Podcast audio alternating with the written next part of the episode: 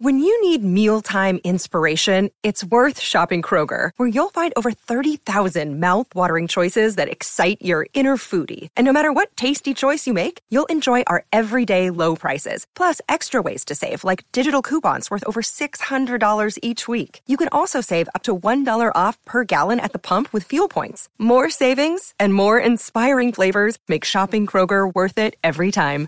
Kroger, fresh for everyone. Fuel restrictions apply. Hello,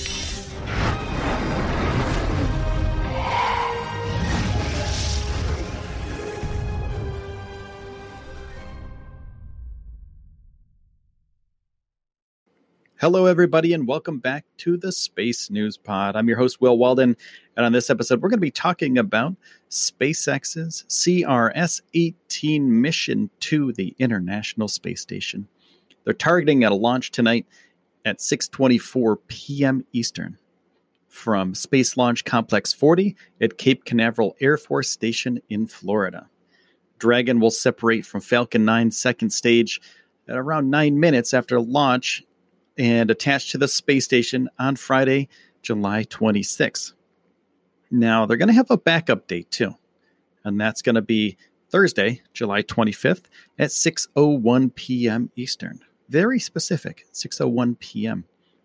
And the Dragon spacecraft will support the CRS-18 mission previously supported the CRS-6 mission in April 2015 and the CRS-13 mission in December of 2017. So, following the stage separation, SpaceX will attempt to recover Falcon 9's first stage on the landing zone 1 at Cape Canaveral Air Force Station in Florida. And how cool is it that they land rockets? I'm just going to go off on a little sidebar here. How cool is it that they can vertically land rockets? And it's still cool. They've done it a bunch of times. We've seen it a bunch of times. And every time it happens, it's absolutely amazing.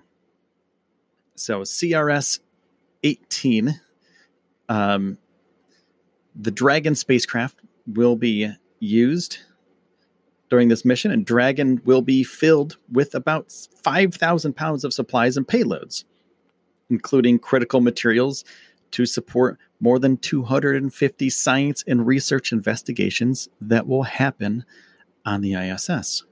CRS 18 is the 18th of up to 20 missions to the ISS that SpaceX will fly for NASA under the first CRS contract.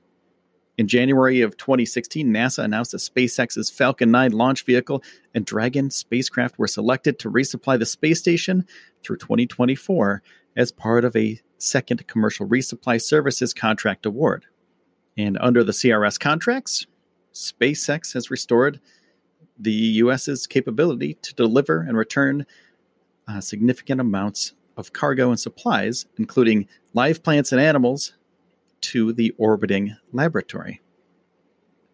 Now, Crew Dragon, which is a variant of the Dragon spacecraft designed to transport US based crew to and from the space station, completed its first demonstration mission in March of 2019. So, the ISS crew member will use the station's 57.7 foot, which is 17.6 meters, that robotic arm to capture Dragon and attach it to the orbiting laboratory. Now, SpaceX and NASA work together very well, and they've done a bunch of these missions already. And here's the timeline of this mission. Um, they will be I'm going to skip a bunch of this stuff because it's it's basically just loading fuel, right? Um, there will be computer flight pre-launch checks, propellant tank pressurizing for flights. SpaceX X launch director verifies go for launch. Then the engine control commander uh, ignites the sequence to start, and then at zero, Falcon 9 will lift off. It starts at 38 minutes, goes down to zero.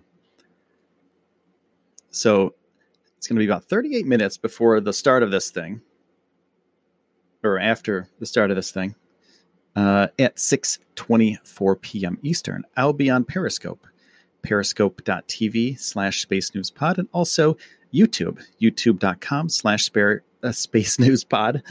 And uh, I will be doing live commentary during this. There's going to be commentary, of course, by SpaceX. So we can chime in, we can chat together, talk together, hang out, and, uh, you know, talk about space stuff.